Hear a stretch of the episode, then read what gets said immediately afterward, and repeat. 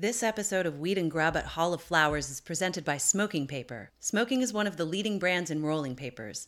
You can find smoking on five continents and in more than 100 countries worldwide. Slim, king size, hemp, there's a smoking paper for every kind of roll. Smoking is committed to quality papers and respect for the environment. Follow at Smoking Paper on Instagram or go to smokingpaper.com.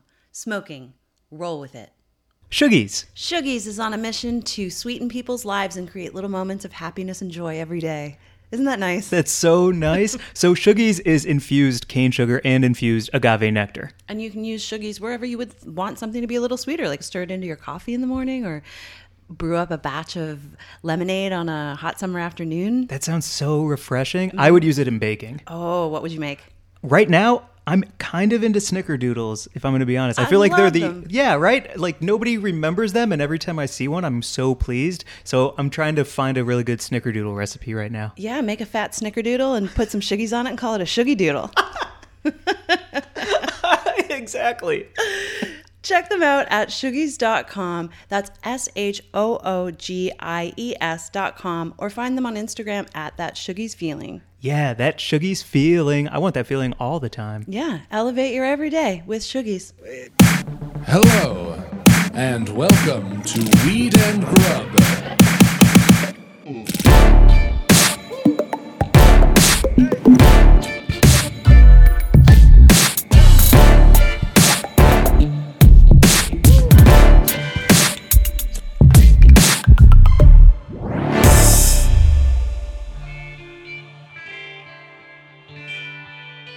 What up, Mary Jane? How's it going, Mike? This is pretty fun. Yeah, happy fall. Happy October. How are you? I'm great. Yeah, thank you. What were you going to say? Happy October? I, yeah, I I don't know. I'm just feeling so like fresh and pink cheeked and apple eyed. Wait, is that a word? Appley eyed? Apple eyed? Appley eyed? It's fun to say. I yeah. Anything should be a word if it's enough fun. yeah. Appley eyed. Apple eyed. I was just thinking of like cr- crunching into a crisp apple and how that makes your eyes feel. You know, no. like you know when you when you when you just feel happy and like your eyes like mist up a little bit because of like whatever it is that you're experiencing. And I was thinking of crunching into a crisp fall apple and how that would make my eyes happy. Really? Is that weird? no, that's beautiful. Oh, yeah. It makes your eyes happy. Yeah. I get it. I totally get it. Like a pink delicious that when you bite it, it almost comes off in one big crunchy piece. And the sound. Perfectly cold. Yeah, and if, I like to put my apples in the fridge so they're always cold. Oh, you gotta. Mm-hmm. I don't know what a crisper does versus the rest of the fridge, but I do know a cold apple is the way to go. I think the crisper is where you put your vegetables because it keeps them humid. That's bullshit. They don't wilt. That's bullshit. It's totally true and it actually works and you should use your crisper. not really. That's the idea. What are you canceling crispers? I kind of almost thought about canceling crispers coming out hot. October, first October up, and I'm coming out canceling crispers. wow. Do they? They don't work. they absolutely work. It's a plastic drawer. Yeah. And it's strategically located at the bottom of your of your fridge so it maintains a humidity that the rest of like if you put your parsley on your top shelf of your fridge and leave it overnight, it will wilt. If you put it in the crisper and close that drawer, the next morning your parsley will be all um, bright and green and fluffy. So that's the test that we're doing. Mm-hmm. Okay, I like this test. I will go buy two bush bushels of parsley. Bushels now. What are they called? A bushel is like like a it's like this much. Oh, that's like a Like whole a- shrub. Yeah, it's a lot. What's a A bunch? a bunch? How bundle? many bunches are in a bushel? Ooh, I don't know. 68. I'm going to guess. 68 bunches to a bushel. I love that you're creating the herb met- the metrics of herbs. 124 perfect stems for this to a bunch. episode. 68 bunches to a bushel. 49 bushels to a bale. And one bale per Christian. oh, I gotcha. I gotcha. Ah, that's fun. Welcome to Weed and Grub, everybody. Oh, hi! Welcome to Weed and Grub, everybody. This is a podcast I can't breathe. about cannabis, comedy, cooking, culture, and calling shit out. Uh, and apples. One Christian to a bale. oh my god. What a start. This is my favorite start. And oh, Talk about eye mist. Yeah. You got my eyes going. I was, I'm, mm. my God, so good. Okay, so to put a pin in that, I will buy some bunches of parsley. Okay. And we will use, do you have a crisper? I do. I don't have a crisper in my fridge. Weird. Yeah, What does your fridge look like? I'm just an open cave with some shelves. You get in there sometimes. yeah, sometimes I lock in. like, just have a moment. You just sleep in there. You know, nobody can hear you scream from the fridge. Oh wow. Yeah. Cool. It's your screaming closet. my fridge, aka my screaming closet. yeah. You know, there was like a, a spate of this is very weird and I can't I don't know even well, in the eighties there was like a whole thing where people kids were like getting shut in fridges. There was a Punky Brewster uh, PSA TV show about it because they played hide and go seek and a kid almost died Yeah. inside the fridge. It's like take your door, take the fridge door off the hinges when you're taking your fridge to the dump because someone could crawl in there and expire. Yeah. There's a great scene in The Leftovers. Did you ever see that amazing show, The Leftovers? no. Ugh, one of my favorite shows of all time. And there's a yeah, really scary scene where someone gets locked in a fridge. Damn. What I'm saying, Mike, is don't get in your fridge if I'm not there to open the door to let you out. Okay. Okay, heard. Cool. Thank you. Uh, do you think there'd be a PSA show now, but it'd be about vaping? Totally. Like f- vapes are the new fridges? vapes are the new fridges. Yeah. Totally. Scary. It Vape is. Gate. Yeah. Yeah, Fridgegate, Vapegate. Yeah, Mm, okay. definitely. If you have an illicit vape, uh, throw it away. Only use vapes that are yeah legit, and that means that they're from a legal weed store in a state with legal cannabis, so it's been lab tested. Please. That's the PSA. Fuck, yes. I do have some a little bit of weed. Oh, yeah, what is me. that? So okay, Greater Goods is this uh, Oregon confection company, a candy company, and they make cannabis infused confections. And they're opening up their very first brick and mortar store. Uh, I think on October seventeenth in Portland. Um, yeah, they're going to be opening up uh, on Seventh Avenue in Portland. And I was just at this retreat um, and I met the founders of Greater Goods and I got these pop rocks and they have weed in them. So I'm going to try them on the pod. You want to try some? Hell yeah.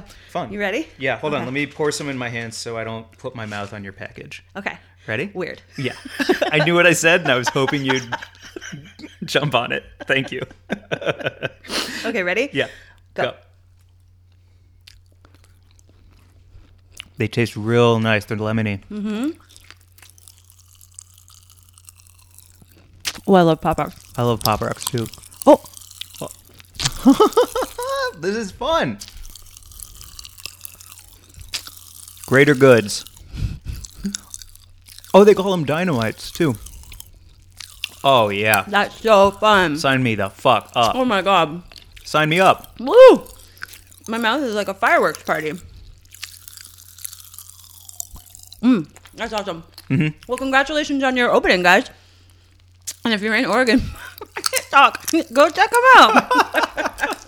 Man, I love that you can now go into a brick and mortar store called Greater Goods and buy CBD pop rocks. Like, look at where we're living. and THC treats. And THC. Yeah. See, man, life is life is fun. Life is beautiful. Yo. And it's so cool to think that, you know, in April when we went from Alaska to LA, we really did see the extent of legal cannabis from all the way up in Anchorage, all the way down, like every state and province, all the way down the West Coast has legal cannabis. So, you know, if you're in a state where you can't get legal cannabis, come come west. come west or you know hopefully podcasts like this one and um, great moments in weed history and so many others like i don't know we're all doing our part Yeah. and we're all doing the best we can to help change the world to make it a better place Yeah, this podcast is changing the world for the better. i do believe that I'm actually going to put more in my mouth while I look up. Okay. So, oh, wait. i love that people dm you asking you to read like sexy foods on the air and now you're doing like pop rock AM, asmr everybody's gonna just be you know getting a little sweaty. Did you know that like i don't know like you did you see magic mike or magic mike 2 in the theaters? I saw Magic Mike in the theater here at home with my laptop. Oh, so you could pause it and I rewind. Might have and- paused it and rewound it a couple times. hmm Okay, bed sheets. Mm-hmm. All right. Playing it through the Bluetooth so you could hear it over the buzz of a. Oh my a bee. goodness! What are you insinuating? Did I stop Magic Mike to masturbate? I'm shocked. Are I am you? shocked? My monocle popped out, Oh yeah. as Danny Danko would say. Yeah. Yeah. You know what popped out? Oh. Okay, listen.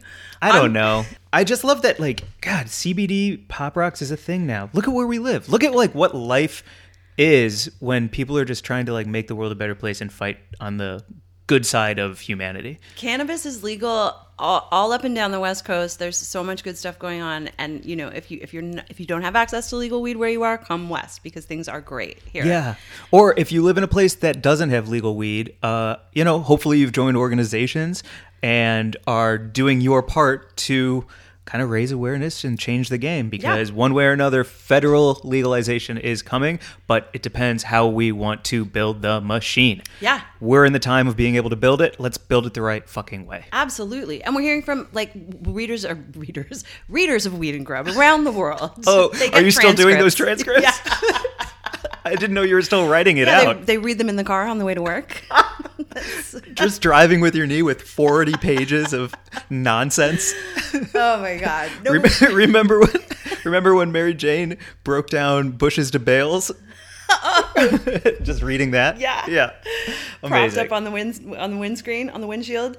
Oh, the um, we heard from a, a listener in Australia who wrote in to say that he loves the pod and he is excited because they have just advanced um, legalizing possession of cannabis in. Pardon me, those pop rocks went down the wrong way. They've le- they're legalizing possession of cannabis that will be hopefully formalized in January in Australia. That's right. I said I want to. We should go celebrate Let's go to Australia. and light one up in Australia. Yo, would love to. Go down under Yeah, and uh, smoke one up. cool. Smoke one up down under. Yep. Mary Jane, I'm leaving you hanging. I'm sorry. don't. Smoke one up down under? Yeah. Yeah. You can hotbox the, I don't know, Ugh. Man. the Great Barrier Reefer. Am I right? Oh, Heyo. there it was. It just took a little time. My brain is, yeah.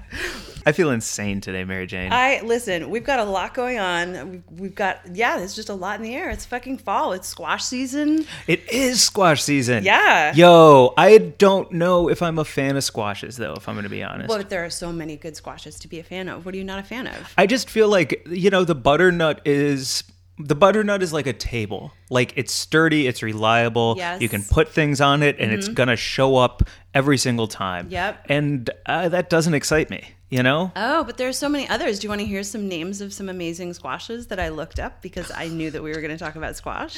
Did you really? Yeah, absolutely. Yeah. Oh, I didn't I I've let me guess. There's spaghetti, Uh, yes, that is there's one. butternut, yes. um there's what's another squash? Squash blossoms? Uh, how about the bush delicata squash or the pink banana jumbo squash? Ooh, wait, say that one again. Pink banana jumbo squash or the um, eight ball squash, the bonbon squash, the gold rush squash, the sunshine kabocha squash. These are fun. Right?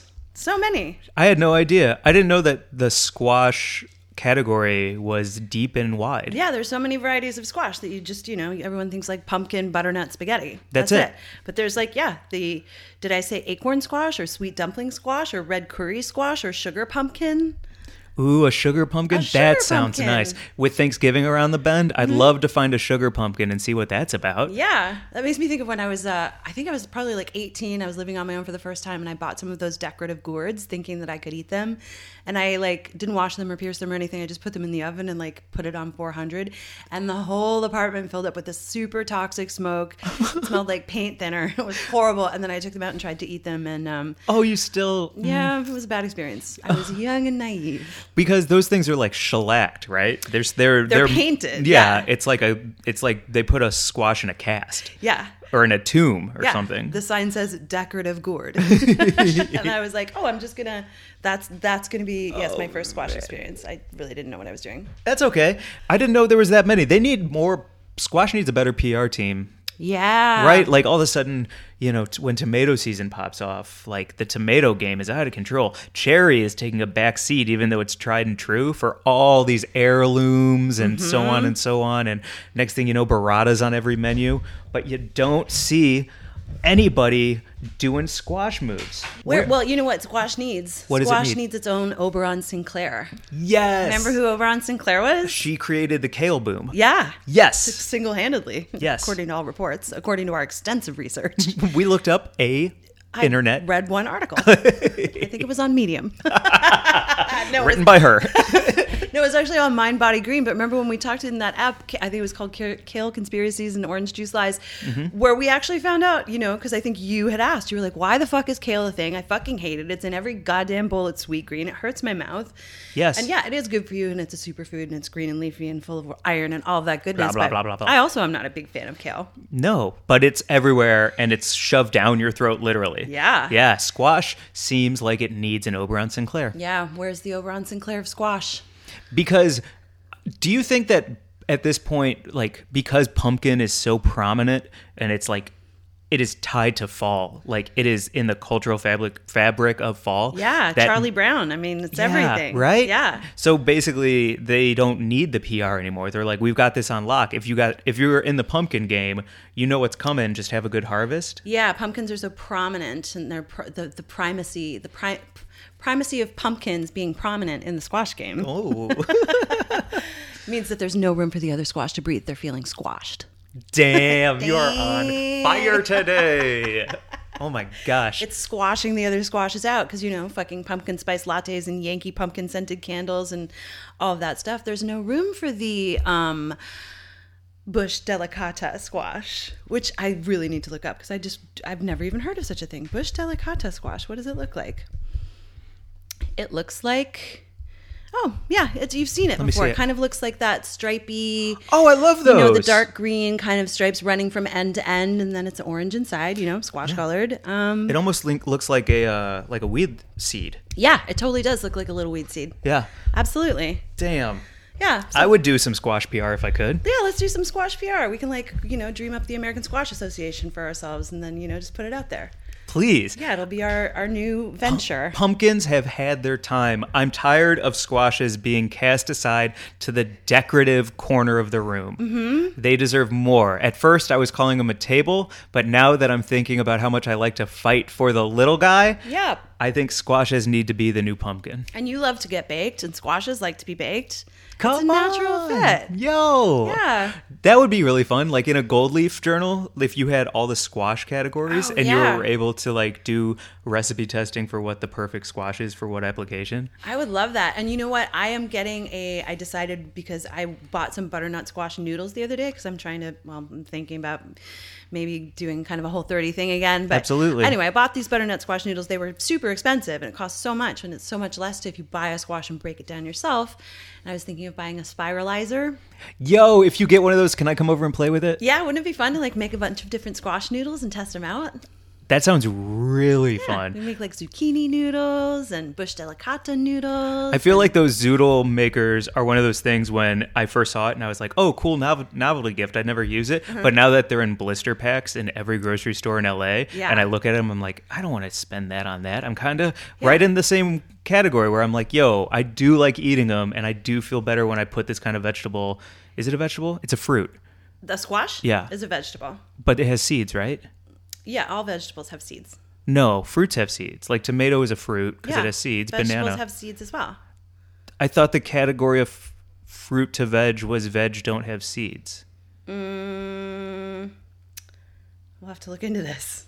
Am I wrong? I'm gonna look it up. Okay. Hang on a second. Do vegetables have seeds? Huh. First Google hit. Most vegetables, e.g., bean pods, squashes, and tomatoes, are the non-sweet fruits of flat flowering plants, which means that they have seeds. But these vegetables have seeds. Vegetables that are not fruits. Oh, so you're right. Squash are fruit, Squash are fruit? but they're vegetable fruit. Oh man. when science was to trying to yeah, welcome to Weed and Grub. When science was like, we need to categorize everything. It's chaos out here. Look, if it has nipples and makes milk, it's a mammal. Cool. We're good. We're good. Look, there's nine animals out there. There's not possibly going to be any more ever. We've got the mammals. There's six to nine. They all make milk. That's that. Yeah. Yeah. What do you mean a seahorse is both sexes? That's not what we signed up for when we got into the science game.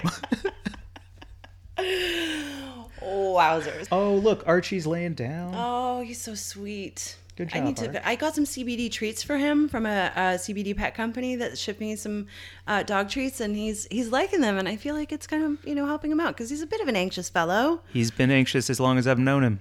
He's got some attachment issues. Would you would you like is that helpful if you take him to the vet or something to like write stuff like CBD treats down or is it just like eh if he's good he's good and life is okay? I my vet has not really been on board with the whole CBD treat thing yet. They're pretty traditional, but I know that there are a lot of companies in California. You can go into some dispensaries and buy like vet CBD for your anxious dogs, and there are some yeah, there are some places that are making good great stuff for animals who have anxiety issues.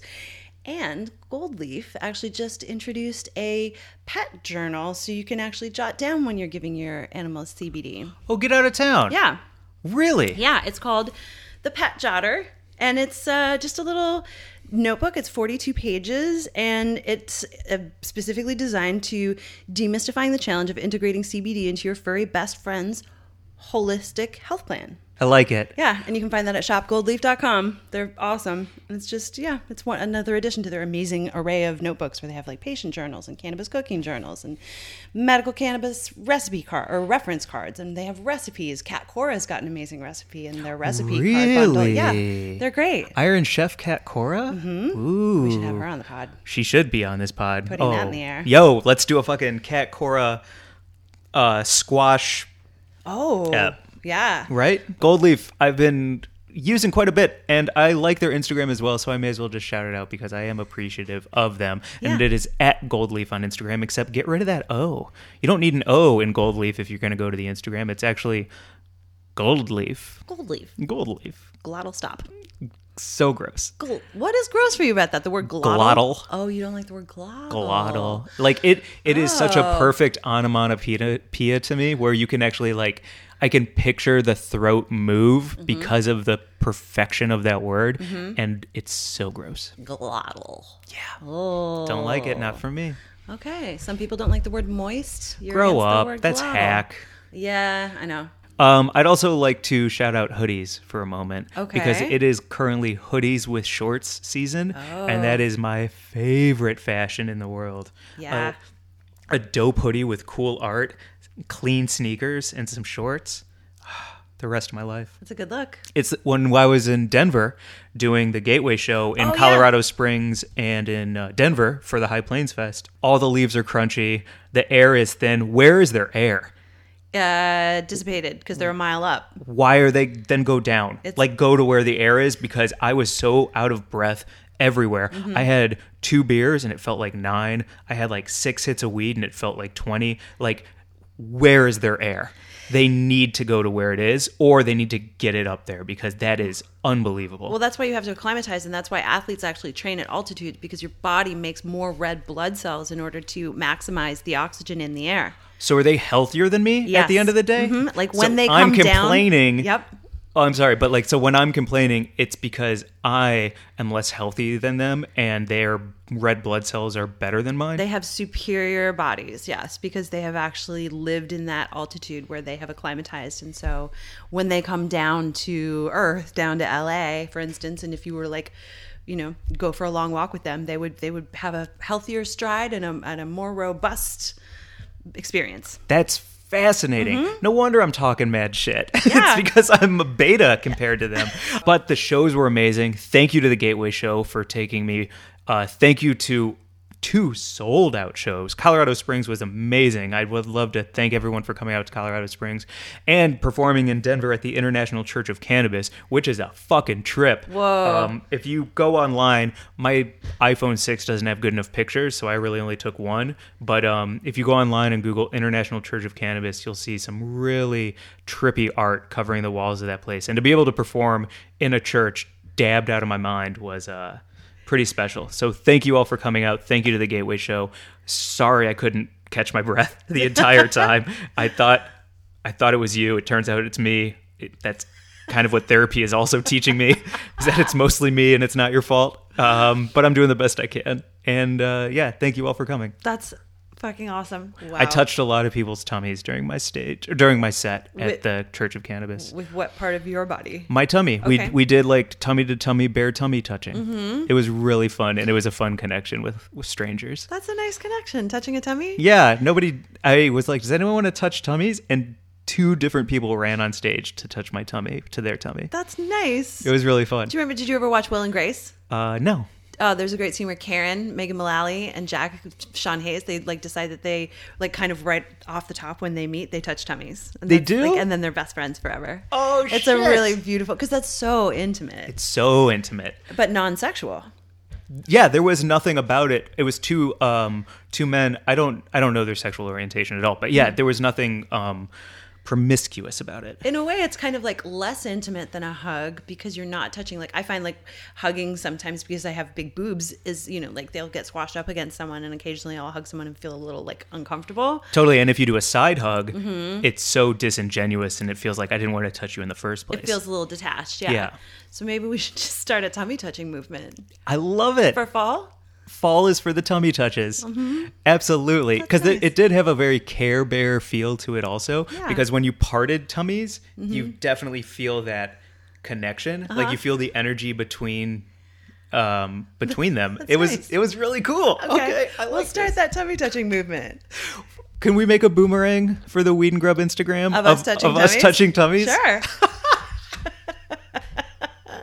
the Care Bear, the Care Bear tummy touch stare. That's great. Yeah. Okay. All right. This is awesome. We have a guest that we need to get to. totally He's in keeping so- with all of this. He's so brilliant too.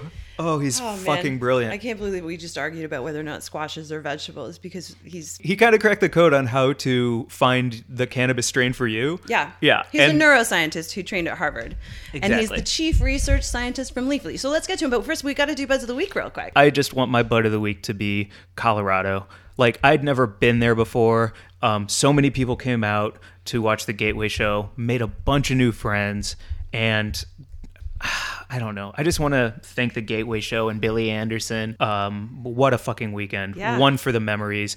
And Yeah. real quick, at the Airbnb, there we there was like a little attic dungeon area. Um, No, no, wait. An attic and a dungeon are two very different places. well, one is up and one is down. yeah. What's the under one? Cellar. yeah, not a dungeon. Your family dungeon. Where's the wine? In the dungeon. In the dungeon. Come on. like the, Just when- go past the moat. One, you know, one turn around the dragon, and then there's yeah. I'm so hung up on PR today, and so all I'm thinking is like once castles went out of style and they were like houses, we're doing houses now, and they had to rebrand the basement because Right. it was called the dungeon and nobody was buying a home. I said cellar. We have to call it the cellar now. Guys, get with it. It's 1748. Yeah. We're saying cellar now.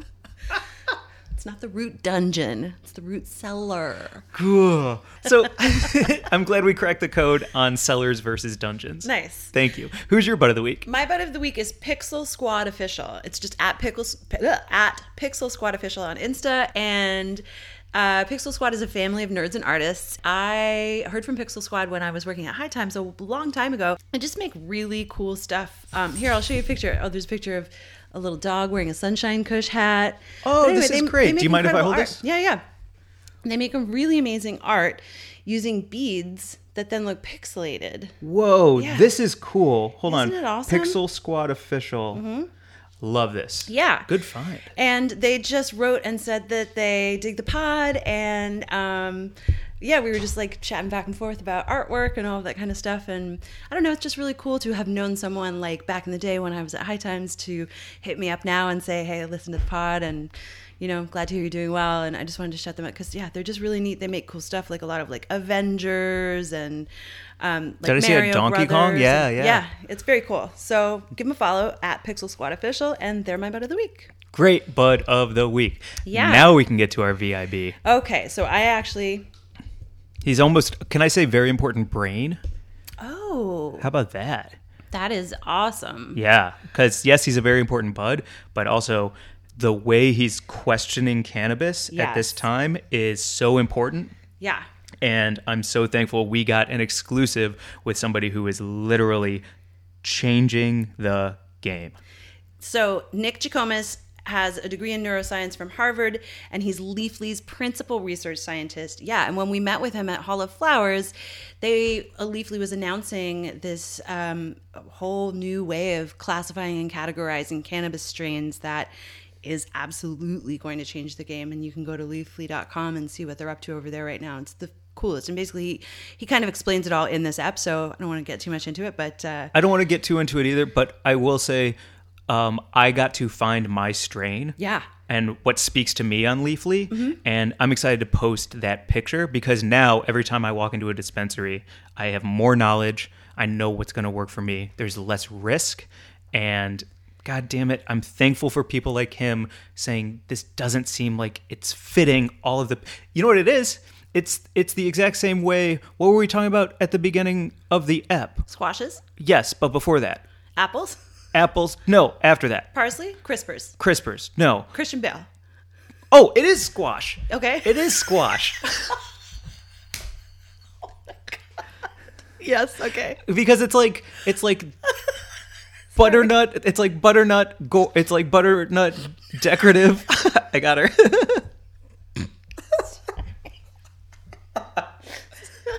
Uh-huh. Okay. yes, it is like squash. It is like squash because it's like oh, all I know about is like butternut, um, decorative, and what's the third one? Mm-hmm. Spaghetti, maybe? Spaghetti, Yeah. right? But that's indica sativa hybrid Right. in this situation. It's like no, no, no. There's so many more elements to this that we- work inside of those categories that we really need to question everything and rebuild it in a way that makes sense for all mankind. And it's yeah, they're incorporating terp- Humankind, terpe- sorry. her- humankind, exactly. Yeah, they're incorporating terpenes into the profiles, and I, I, I just think it's like it's it really is the future of how people are going to think about strains of weed. And I found my strain, and it looks completely different from your strain in the schematic. Like with the, we'll post them, we'll post the pictures, and we'll you know put links in the show um, notes and everything, so people can go to leafly.com and check it out. You have to go. It is so fun and so educational at the same time, which checks every box for Yeah, me. it's amazing. And we're so grateful to Nick for sitting down with us and giving us this exclusive interview. Very cool to be dropping this news right as Leafly dropped it and unveiled it to the whole world. Pretty incredible. Thank you to Leafly. Uh, thank you, Mary Jane. Happy October. Happy October, Mike. Thank you.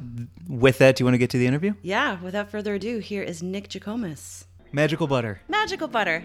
How much fun is that? Magical Butter is the best machine for making all of your edibles at home. Let me ask you three questions. Okay. Can I make infused chocolates? Yes. Gummies? Yes. Tinctures? Yes. Oils? Yes. Butter? That was five. and yes, and you can buy magical ghee from magicalbutter.com, and that's Whole 30 approved and compliant, so you can infuse your own ghee and then still be on your Whole 30 diet. Ooh, that sounds. I'm actually thinking about doing Whole 30 again. Well, you should get your magical butter machine and get that ghee going. Get that ghee going. Get that ghee going. Magicalbutter.com. Use promo code Weed and Grub at checkout for 20% off. And check out their Instagram because it is the sexiest food pics I've ever seen. So go to Magi- at Magical Butter and peep it, follow it, like it, fave it, comment. Lick it, like it, love it. They're good vibes all day. Good people doing good things. Magicalbutter.com. Use the promo code Weed and Grub at checkout. Give them a follow and make your own edibles at home, man. Why You'll know what goes into them and you'll feel so good. Yeah, that should be their tagline. Yeah. Magical Butter. You know what goes into it and then you feel good. Magicalbutter.com. Promo code Weed and Grub at checkout will get you 20% off. What up, Mary Jane? How's it going, Mike? it's going great. How are you? I'm doing great. Thank you. How are you? Feeling fly? Yeah, I'm feeling great here at Hall of Flowers. And we're here with Nick from Leafly. Can you say your name and title so everyone knows exactly who you are and what you do? Uh, yeah, my name is Nick Jikomes, and I am principal research scientist at Leafly. And I want to ask you about your background first. Okay. How did you become a principal research scientist at Leafly? Um, good question. Well, back in 2016, I started at Leafly. So, um, also in 2016, I finished my PhD. So, I did a PhD in, in neuroscience at Harvard University. So, I was out east on the East Coast, and I knew I knew in my last year or so of graduate school that I didn't want to continue in academia, and so I was just trying to figure out what I wanted to do. And long story short, I knew I wanted to go into data science. I knew that I loved cannabis, and, and, and cannabis was really booming or starting to boom at the time. So I started to think, well, maybe maybe I can do data science stuff for the cannabis industry. And I knew about Leafly. Leafly was only, really the only app I knew about, the only technology company in cannabis that I even knew about. And I had been using it for a little while.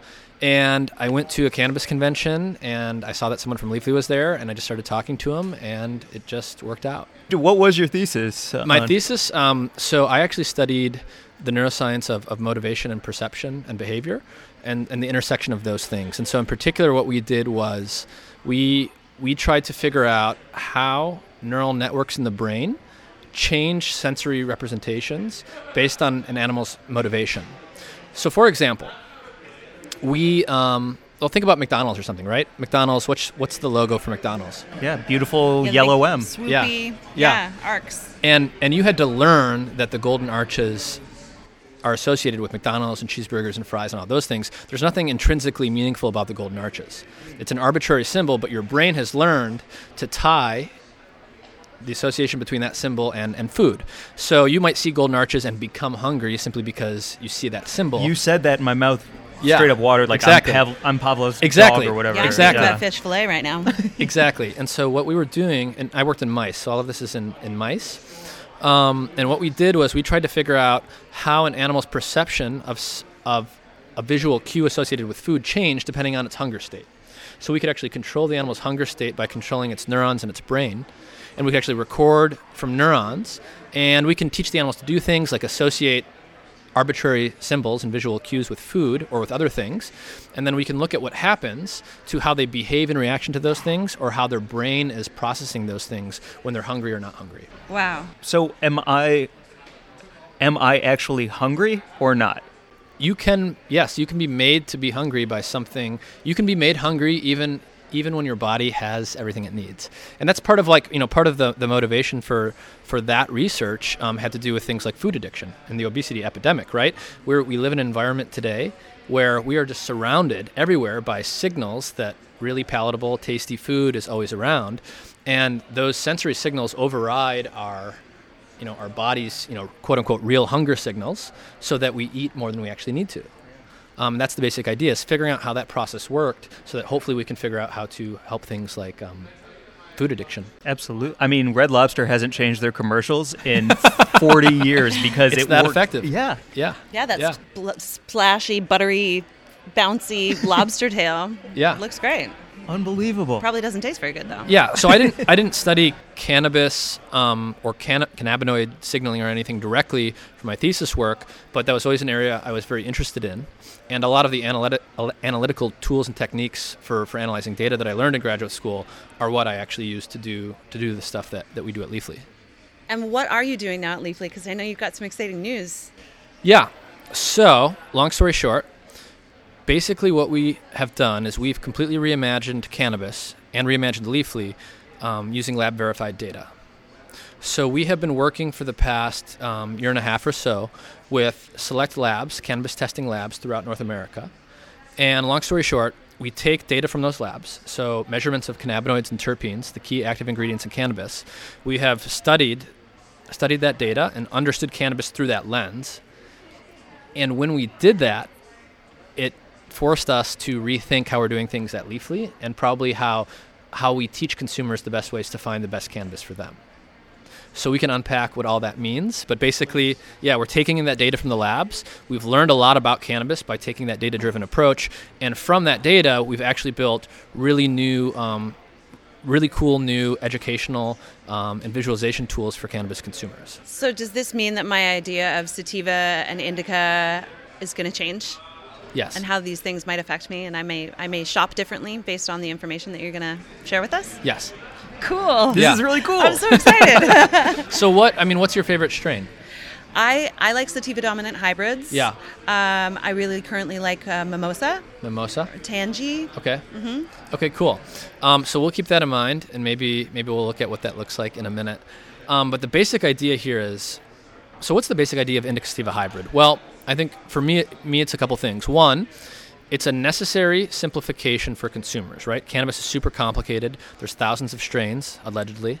There's thousands of brands. Um, there's all kinds of products. You walk into a retail environment for the first time as a novice consumer in a legal market, um, you're completely overwhelmed. That's that's the typical response um, because it is overwhelming and it's scary, right? If you've never consumed cannabis before, or it's been 20 years since you've consumed cannabis, it's not it's not a trivial thing to do. Um, so you need a simple system that helps people navigate that space. Indica sativa hybrid, purple, green, red. The red ones make you excited. Those plants are tall. The purple ones make you sleepy. Those plants are short. then you got hybrids that are in the middle. That's the basic idea and where it comes from, right? Because that's been around for a long time. Um, Leafly didn't invent that. We we popularized that through through visualizing that for consumers in a really interesting way and we're kind of doing that again, but in a new way. But indica sativa hybrid's been around for a long time. It's been around since way before we had legal cannabis. So in an era of prohibition, right, you don't have a lot of research happening. You don't have lab data and other stuff that you can go study and, and learn about. So people were forced to use their own personal experience and anecdotes and just what they could see with their eyes, right? So okay, some plants are, are darker, some are shorter, some are taller, sometimes the leaves are thinner. And it's very natural to think, well, if the plants look different, they must be made out of different stuff, and therefore that's where the, the differences in feelings come from. Um, is this can I can I just ask? Is this the difference between genotypes and phenotypes? Yes. Um, well, y- yes. Let's unpack that. Yeah. So the genotype is the genetic makeup of a plant, right? So the DNA it has. So we each have our own genotype. My genotype's a little bit different from yours and yours. Um, and the phenotype is related to the genotype. The, the phenotype is the expression of the genotype. So your genetics plus the environmental inputs that, that go into the nature and the nurture, you, nature and nurture together are going to affect how your genotype expresses itself in terms of the, the physical and the chemical features of your body, or in the case of a plant, the physical and chemical features of, of that plant. So genotype and chemotype, that's another interesting word. So chemotype is uh, like a specific type of phenotype. And so in the context of cannabis, you'll often hear scientists and other people talk about the chemotype. So it's the, the chemical phenotype of a strain. Okay. Meaning and the cannabinoids and the terpenes? Correct, correct. So every strain will tend to have a particular chemotype.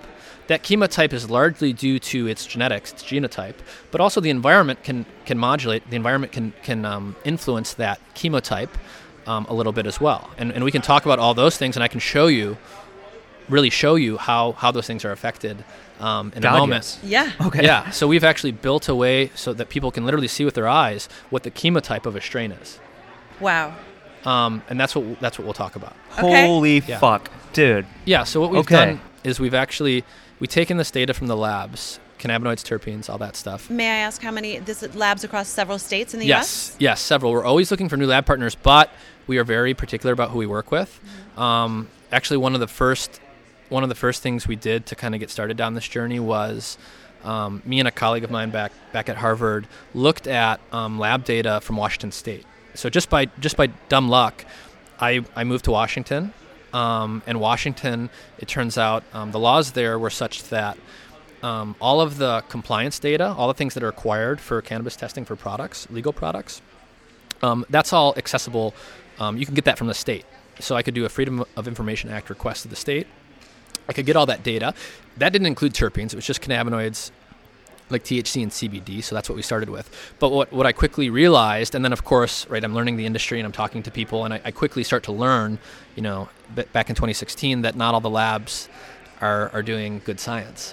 So, you know, I'm coming from academia into the private sector, and I'm just not used to thinking this way. But, you know, Meaning, uh, like the machinery they're using is not up to no, par, or no, that's no. unfortunately not. They're no. fucking up the their numbers.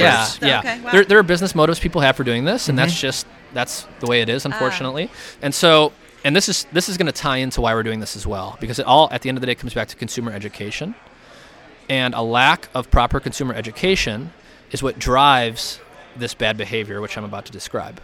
So you still today, it starts with the consumer buying stuff and using their dollars to to to vote, basically. So consumers walk into stores, many of them, not all of them, but many consumers are still trying to maximize the amount of THC they get for every dollar they spend, right? So if something's 15 bucks and the thing next to it's 15 bucks and one thing's 25 and one thing's 19, that 25% THC thing is going to sell faster. So that puts pressure on the retailer. So when the growers and the brands come to them and say, "Put my product on your shelf," no, put my product on your shelf. Well, if you've got something that says 19.4 and then the next guy or the next gal has something that says 20.8, they're going to take the second one because they know it's probably going to sell faster. So then that puts pressure on the brands and the growers, right? They want to work with labs that are going to give them numbers that are higher. And you know, mystically, magically, when you look at the lab data, you often see, uh, you know, oh, there's there's a lot of samples that are right at about 20, 25 percent. A lot of the concentrates are at 70, 75 percent. Um, and basically, when you compare labs, um, there's just clear skewing of the data and, and things that just can't be true. And it's because the labs have this business motivation to produce higher numbers for the growers, because the growers are pressured by the retailers, because people oftentimes are buying to maximize THC levels. And it's not all about THC. That's that's an important thing that many consumers don't understand yet, right? There's a lot more to cannabis than that. And that's another motivation for what, what we're doing is we're getting people to focus on the whole flower, not just the THC percentage. Are you still talking about the entourage effect? Is that Yeah, the term that you Absolutely. would use? Yeah, and I think the entourage effect is super interesting, um, and and it's important to realize um, there's still a lot we don't know about it. So um, the best example, the, the the only like real clear bona fide example of an entourage effect is THC and CBD interacting with each other. So just just for anyone who doesn't know, the entourage effect is a term that's been around for a while now, and it um, it basically means that combinations of drugs or combinations of chemical compounds can interact with each other so that the combination of compounds has a very very different effect than any one of them on its own. There's interactive effects um, and this influences potentially your cannabis experience. The best example of something like that is thc and cbd so so how does it work? Well you've got an endocannabinoid system. This is the receptor system in your body that that does a lot of cool stuff, but it's what enables you to have um, for cannabis to do what it does, right? You get high and you have effects from cannabis largely because of your endocannabinoid system. The major receptor, there's two major receptors in that system CB1, CB2. CB1 receptor is basically the one that's responsible for this, the psychoactive effects of THC. So THC activates the CB1 receptor, and that's that's the major driver of the psychoactive effects. Now CBD does not activate that receptor. It, it still interacts with that receptor, but in a very different way. It basically kind of like sticks onto the side of the receptor, and it makes it harder for things like THC and activators of the receptor to actually do that. So as you change the THC CBD ratio, you're going to get very different effects from a cannabis product because THC is trying to stick to that receptor, and then CBD basically kind of gets in the way. And that's gonna that's It's like a gonna- shitty wingman. yeah, sort of, or Yeah. or a good one, Or a good one. Because sometimes people don't want, they're not going to get the best experience from very high THC levels. You know, balanced strains that have a mix of THC and CBD often produce effects, or they don't produce certain side effects that are ideal for someone. So CBD can actually mitigate some of THC's negative side effects. Um, that can include things like short-term memory impairment. So there's some evidence to show that that if you add CBD to the THC you're consuming, you can mitigate some of that short-term memory impairment. Basically, the the stoned part of being high. That would be the basic idea, um, as well as other things. And and then of course CBD has um, some potential medical benefits as well. So if you're a medical patient, right, you might need that THC, you might need the CBD, you might need some of both. Um, it really depends on your particular situation. So maybe a better way to describe it than a bad wingman is it's like salt for your food. Yeah, Like you, Yeah. it's, it's how much salt do you like, and Exactly. what, why do you need it? Exactly. Yeah, it's going to be, yeah, it's not better or worse. It's different. The experience will be different. And everyone always wants me to tell them, too, well, tell me exactly, exactly what the experience is going to be like. And that's really difficult to do out of the gate because everybody's body's different. Everyone has a unique endocannabinoid system, and not everyone responds to cannabis the same way. So if I try mimosa and it's your favorite strain, it might not be my favorite strain. Mimosa might make me feel anxious, and it might not make you feel anxious. I might like a balanced strain with CBD. You might also like it. You might not like it. Everybody's different, and you're not going to get one set of effects for everybody out there for each cannabis product, right? So if you go, you know, so if you go to a store, you know, and some, something says, you know, sleepy, sleepy on the box, maybe it will make you sleepy. Maybe it'll make most people sleepy. Maybe it'll make half the people out there sleepy. Maybe it'll only make 20% of the people out there sleepy. Cannabis is a highly personal thing based on its complexity and its richness. And so you need highly personalized recommendations for people based on who they are, you know, their body, their experiences, and then what the product actually is based on what it's made out of. And that, that second part, allowing people to see the products based on what they're made out of, that's what we've done. And so then we're going to tie those two things together so that we can give people personalized recommendations on Leafly rather than just generic, right? What's Indica Sativa Hybrid attempting to do? Well, basically, what that communicates to people is there's just three types of cannabis. Purple ones will make you sleepy no matter who you are, red ones will make you excited no matter who you are, and then green ones are in the middle.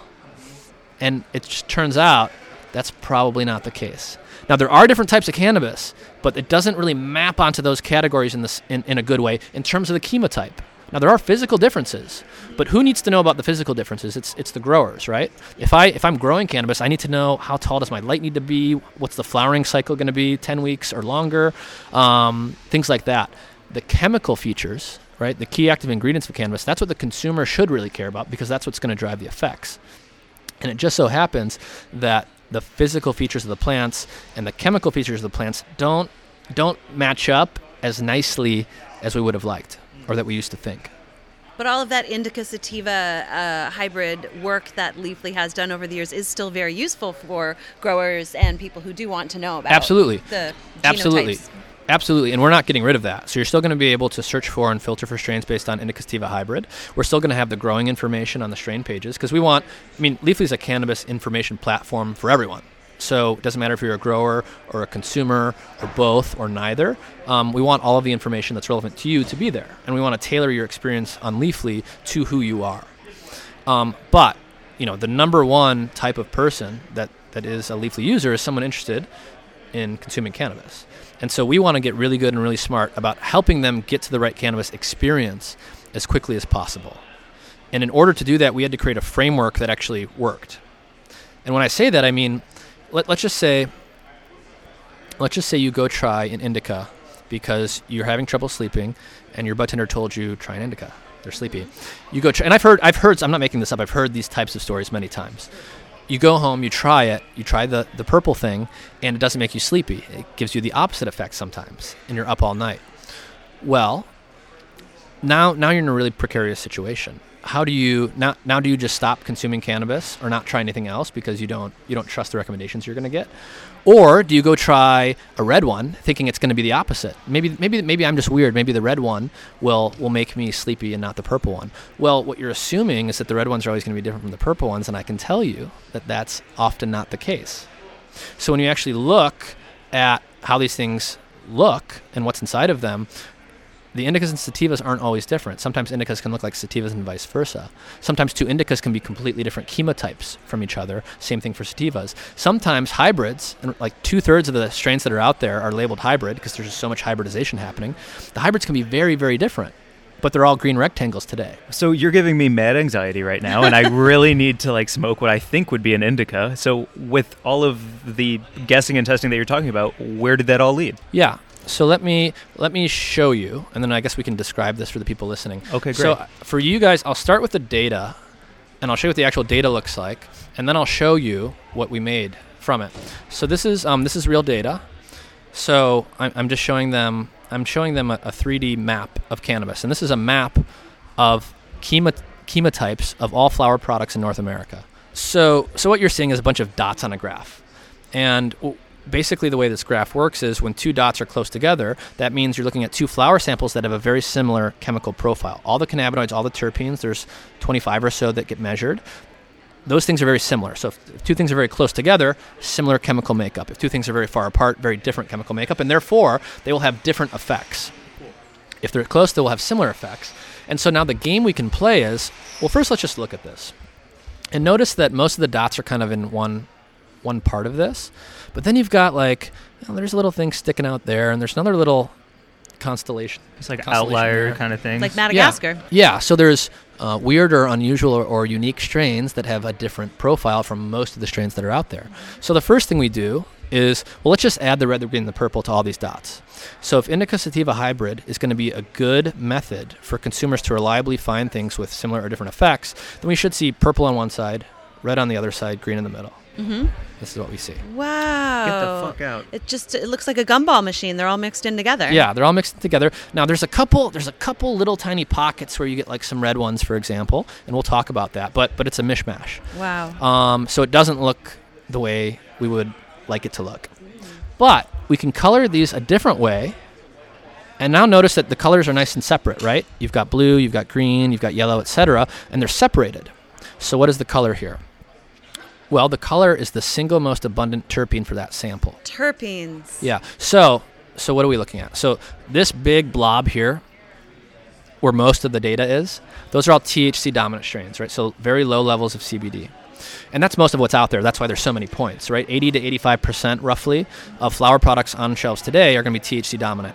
Even though CBD is super, super popular and it's exploding popularity, the CBD strains, that's that little blob there, That's the Madagascar. they're off to the side Okay. right? So it's a small blob because there's many fewer CBD strains than THC strains, and um, and they're less diverse. So people have not spent as much time breeding diversity in terms of the terpene profile into CBD strains yet. So it's really hard to find certain types of terpene profiles in CBD strains. But notice.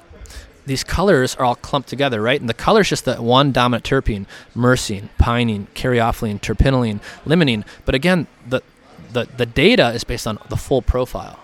And so what that tells you, conveniently, is that if you just know it's THC dominant, you just know it's CBD dominant or balanced, and you just know the top terpene or certainly the top two or three terpenes, it actually tells you a lot about the full profile. Not everything, Sure. not everything, but it means that we can tell you as a consumer a lot about that product, even if we're only showing you a few of its key ingredients. This is so neat. Yeah. This is really cool. Like, but I can't Oh. put I can't put this graph on Leafly, right? It's Mhm. too. It's just it's just not going to work.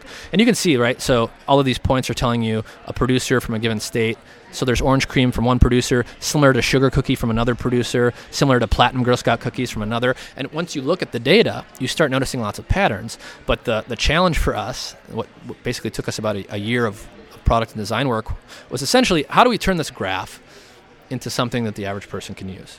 Mm-hmm. Um, and the best way to do that is just to, um, well, I'll show you what it looks like. And then the best way to understand it is just to make your own. So, what we've actually done is we've built um, a generative design system. So, we've built a software system which takes that lab data and automatically, in real time, builds a representation for that strain or that product based on the lab data. And, and you, so you can make your own strain. So, you can make a strain and then find what's similar to it that's out there. So Um, I'm sorry, but like as somebody who spends a lot of time at Nike making custom shoe designs with different colors and different looks and all of that, essentially what you're showing us is the same way that you can play that game for your okay. I'm yeah, I'm just trying to put Yeah. into context for people listening, like Yeah. how you what you can do. Right. It's like designing. It's like designing your own strain, and then we can find things that are similar to it that are out there if they're out there, or if there's nothing like that out there, we can start to record that information and then communicate that to growers. Like, hey, a lot of people want this thing, and there's not that much of it out there. So let's let's walk through this and, and make it Okay, clear. Great. And it'll be clear on Leafly very soon because you'll be able to see it. yeah. Um, but we want to. We've learned about all this stuff, all these chemicals, and we want to make it simple. So we're using shapes and colors. So we use shapes to convey information about cannabinoids. So we've got things like diamonds, circles, triangles, and other things. THC is diamond. CBD is circle. Those are the two most common cannabinoids out there. Those are the two that matter the most today. There are other ones out there, and we can talk about those. And as those become more and more common, we can automatically capture them with this system. Um, so shapes are cannabinoids. Diamonds are pointy. THC is psychoactive. It's intoxicating. CBD is technically psychoactive, even though it doesn't get you high. Um, CBD is a circle, right? So two very different shapes because they're two very different effects will come from those. And then the, the terpenes are going to be colors, right? So the goal here is, even if you're a consumer who doesn't know anything about this stuff, doesn't know anything about cannabinoids or terpenes or any of that, we still want you to be able to see, literally see the difference between two strains, if there is a difference, or see the similarity. And and what we want people to understand is what kind of cannabis works best for them. And when I say that, you know, think about think about something like beer or wine. So the beer and the wine industry are set up so that all of the products are organized in one common way so that no matter who you are, no matter where you are on the planet, no matter what type of who, who your favorite brand is, you can always find you can always order a beer in a bar, right? 100 percent. Mm-hmm. I can, I know that I like amber ales, so no matter where I go, I can order an amber ale and know I'm probably gonna like it. I don't like pilsner, so I'm never gonna order a pilsner. I agree with you. awesome. I like an IPA. yeah, IPA. Uh-huh. So Indica Sativa Hybrid is an attempt to do that, but we just saw with that data that it doesn't quite work. So we want to, we want that same idea, but we need it to actually reflect the differences that are there. And so this is how we're doing it. So this is what Blue Dream's going to look like. So I'm going to walk you through a few strains, and then we'll unpack what we're looking at. Okay, Okay. great. So this is Blue Dream, most popular strain all time in terms of traffic. Um, more reviews for Blue Dream than any other. It's a sativa dominant hybrid, but we're not emphasizing that here. We are emphasizing that it's THC dominant Very pointy. diamonds, pointy, and it's got a particular terpene profile. So we could talk about the terpenes that are in it, or we could talk about the aroma, or we could talk about the flavor, right? The terpenes are going to help dictate the flavor and the aroma, and potentially the effects as well. And Blue Dream's got a particular color here. By chance, it happens to be blue and then green because it's got high levels of myrcene and pinene. And it's different in some ways than gelato. So gelato's actually about to eclipse Blue Dream in terms of popularity on Leafly. Um, it's it's a strain. I believe it came from California, so it's like shot up in popularity the last year or so. Similar THC levels on average, pointy, diamonds, different color profile. It's got a different terpene profile. This terpene profile is often what like a cookie strain would look like. High caryophyllene, high, high limonene, high humulene. Um, so similar in some ways, different in other ways. What about something that's got more of a funky, weird profile yeah, to it? Yeah, let's do some cheesy. Uh, Dutch treat. Dutch treat is something that people often say is unusual in terms of the effects and, and the taste. Um, notice that the color is different, right? Orange. Orange is terpinolene. That was one of those. That was one of those weird blobs on the graph, kind of sticking out. Notice we got other shapes in there too. So we've got some minor cannabinoids creeping up in some of these strains that are uncommon in other strains. Um, and then you've got something like ACDC, right? High CBD, round, no points. Um, this is not going to have intoxicating effects. The key thing is that you can see that these are four different strains. Four different strains with four different profiles, which means they're going to have four different kinds of effects. That's the key thing for the consumer to understand. Now, if they want to dig in and learn more, we're going to be there at Leafly to, to teach them about that. But even if they don't, you want to be able to see whether or not two products are similar or different. Yeah, and, And I you- can remember colors that work for me. Exactly. And I want people just like with beer, we like amber ales, you like IPAs. I want someone to figure out, oh, I like the I like the blue diamonds or I like the orange diamonds. And so what we can do is we can actually pull out that centerpiece. And then this would be like the simplest possible way you could represent the strains this way. One shape, one color. Most abundant cannabinoid, most abundant terpene. Doesn't tell the whole story. The flower tells you more. That doesn't tell you the whole story. If you want to dig in even deeper, we can help you with that as well. But this is going to tell you the key the key features of the strains that are going to matter to help you get to the right product. And the reason this is so important, right, is these are all hybrids. They're Wow. completely different profiles. Mhm. We just saw that, but they're all green rectangles today, and that's becoming more and more true over time. You know, a couple of years, 80 percent plus of the strains out there are going to be considered hybrids. That's not very helpful. Um, and so, what we want to do is allow people to see differences when they exist and see similarities when they exist. Not only find what they want, but avoid what doesn't work for them. Right? Imagine you go in today. You know, you might go into a dispensary um, and you say, uh, "I'm looking for cannabis for whatever reason." Bud tender says, "Great, why don't you try? Why don't you try gelato? Super popular. Everybody loves it. It's a popular hybrid." You go home, it makes you anxious. Come back the next day or the next week. It's like, "Hey, um, you know, I tried that gelato. Didn't work out for me. I got paranoid. Um, do you have Do you have anything else you would recommend?" The bud tender today might say, "Why don't you try Girl Scout cookies? It's another popular hybrid." Girl Scout cookies looks just like that same prof- similar profile. So that's not what you want. You want to you want to give them a different kind of cannabis. And so this is really think of it like a map or a framework. The indica sativa thing, it's like it's like if you were in New York City and someone gave you a map of Seattle and said, "Here, use this to get around." There's nothing wrong with a map. It's a fine map for Seattle. Yeah. But I'm in New York. I need to go. I need to know how to get around New York. And so that's that's kind of like the indica sativa thing is fine. It tells you about the physical features of the plant, um, and but that's that's appropriate for a certain type of person, not a consumer. It just turns out. Um, and so what's really cool, or oh, it's or- cool. or disturbing, is Oh, this is what the flowers look like for indica sativa hybrids. So if I just take all of the data and I average it across all the indicas, all the sativas, all the hybrids, they look pretty damn similar, right? Yeah. They're all pointy because most stuff out there is THC dominant, and blue is the primary color because myrcene is the most common terpene out there. About 35 to 40 percent of flower products today are myrcene dominant. So the full diversity that c- cannabis is cap- capable of displaying is not actually reflected in the marketplace today.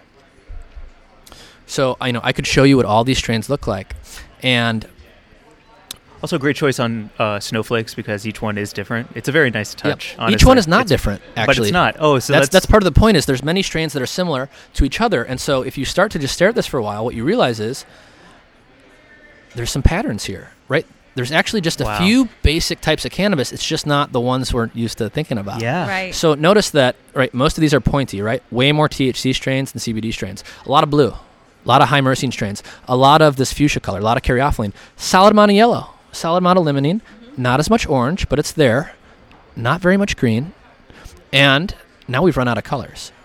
So there's no, for example, um, there's no other terpenes that are dominant commonly. commonly. You can find some really, really, really rare ones, and, and we'll talk about that. But most strains can be accounted for by just these five colors. Right, blue, green, fuchsia, yellow, orange. I think those are the colors we're using. So that's myrcene, pinene, caryophyllene, limonene, and terpinolene. 98, 99% of all the flower that's out there today is going to be dominant in one of those terpenes. There are some exceptions. You know, sometimes some other things creep in there, um, but a lot of that diversity just hasn't been bred in yet. So, like in these gaps here, so I'm pointing to some blank spot, spots on the screen. Those are strains that could exist, but have not become very common or have not been made yet. So, there's no yellow circular strain here because it's almost impossible to find a CBD dominant strain that's high in limonene. No one's no one's bred it yet. No kidding. There's not. I've never seen a CBD dominant terpinolene strain, high terpinolene. Um, I've never seen, you know, well, I've almost never seen a linalool dominant THC strain. Um, it's really hard to get some of those terpenes to come up and come down, and without a map, without a map that allows people to just see what this landscape of strains looks like chemically, it's hard to know what to do, right? Like if I don't have a map to look at as a grower, I don't know. I don't necessarily know where the gaps are in terms of chemistry, uh, or at least it's very difficult. Um, and so that's basically what we've done. This is so amazing, and I know we've had uh, we've had such an incredible time learning about this, and we have to let you go because you have a news to give. Ooh, other- let's do this real quick. Oh, okay. Okay. Okay. Um, so we'll just we'll make our own strain here. Yes, Mary please. Jane. Okay. So what? I mean, how much THC do you want? I actually like a nice balance between THC and CBD, so I would Okay. say like three to one, maybe. Okay. So I won't crank it up too high, but you can see what happens when I do. Right. Yep. These things get pointier. Okay. Right. So we're making a strain right now. Things on the screen are, are morphing and changing. Um, so I'll take it down here and let's add some CBD, but not too much. And now we get some circles that pop Yeah, up. Yeah, that looks great. Yeah, and so this would be kind of similar to the cannabinoid profile of something like like maybe can- Cannatonic or Harlequin. Okay. Um, and those ones would each be high in myrcene. Those are both myrcene dominant strains, I believe. Um, they've probably got some caryophyllene in there, and you can just start to see what happens, right? As I add the colors in, as I add the terpenes in, the the flowers getting colored in.